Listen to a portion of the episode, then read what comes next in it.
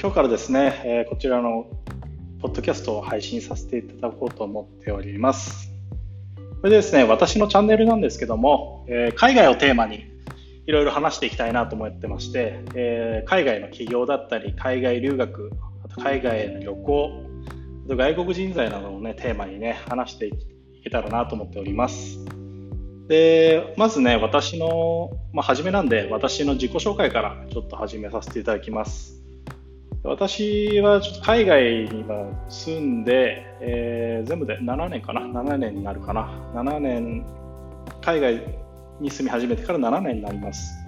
初めての海外はね、まあ、中学校の時にロンドンに行ったことかな。それでですね、まあ、そこから日が経って、大学生の、大学3年生の時にですね、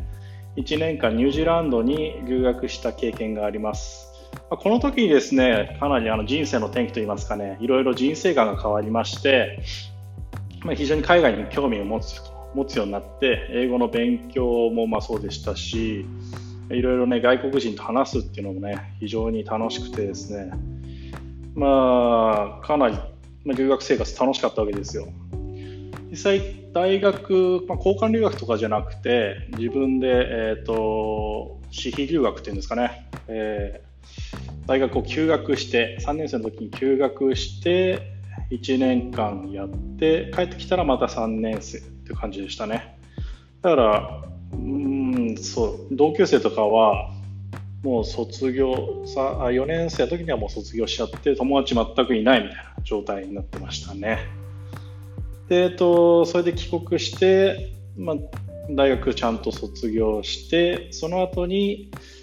半導体のね、商社にね、就職をしたんですよ。で半導体の商社は、えー、2年間頑張って続けました。その時はですね、結構忙しくて、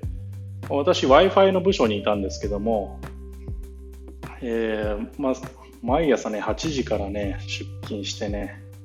夜中の12時まで、ほんとほとんど毎日ですね。まあ、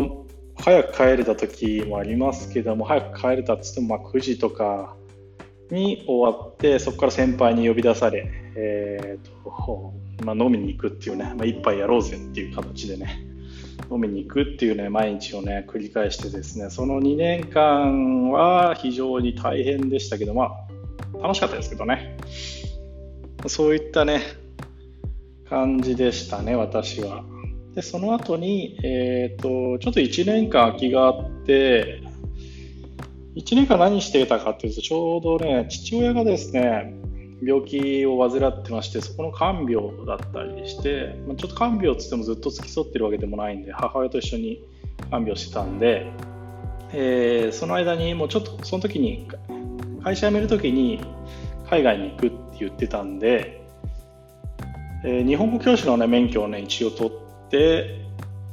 それで、まあ、父親がちょっともう亡くなってしまった後に、台湾にね、留学したんですよ。でなんで台湾を選んだかって言いますと、その時、当時、そのニュージーランドにね、行った時に付き合った彼女が台湾人で、まあ、その時も、当時も付き合ってて、まあ、今も結婚して私の妻になってるんですけども、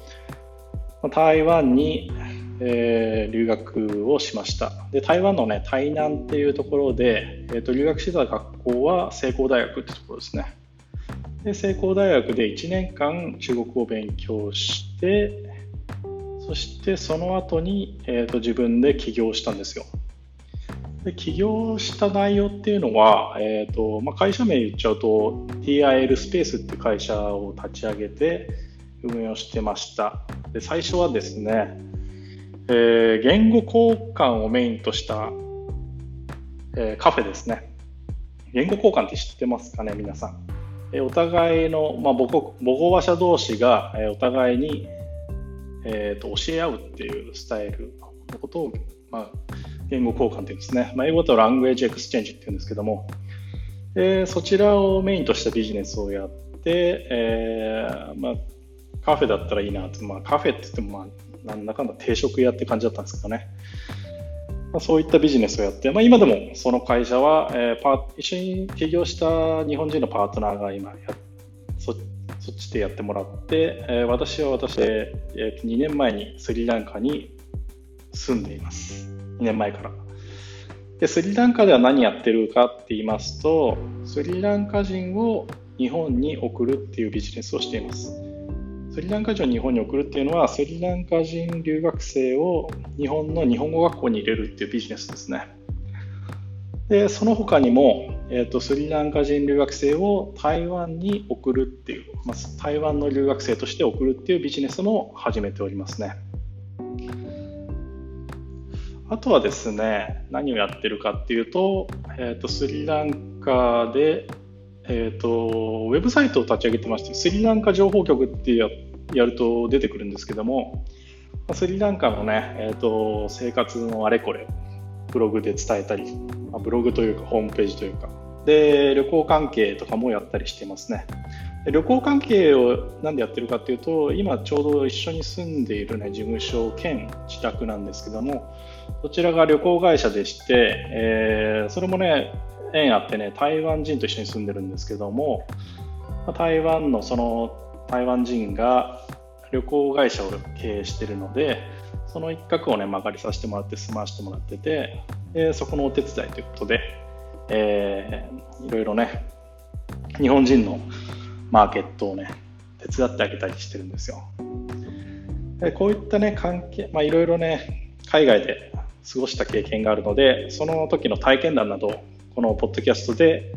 お伝えできればなと思って、えー、と配信に至っております。何か質問とかありましたら、気軽にご連絡していただければいいかと思います。で、なんかいろいろ海外でこういうことやってみたいなとか、まあ、相談とかありましたら、えー、連絡していただければ、まあ、スカイプでもいいですし、えー、メールでも何でもいいんでご連絡していただければ、まあ、相談には乗ることは可能です。というわけでね、第1回はまこんな感じで終わろうかなと思っております。で第2回、第3回と、まあ、今後いろいろ続けていくんですけども、まあ、海外をねメインにね、えーと、いろいろ経験をお伝えできればなと思っております。それではまた。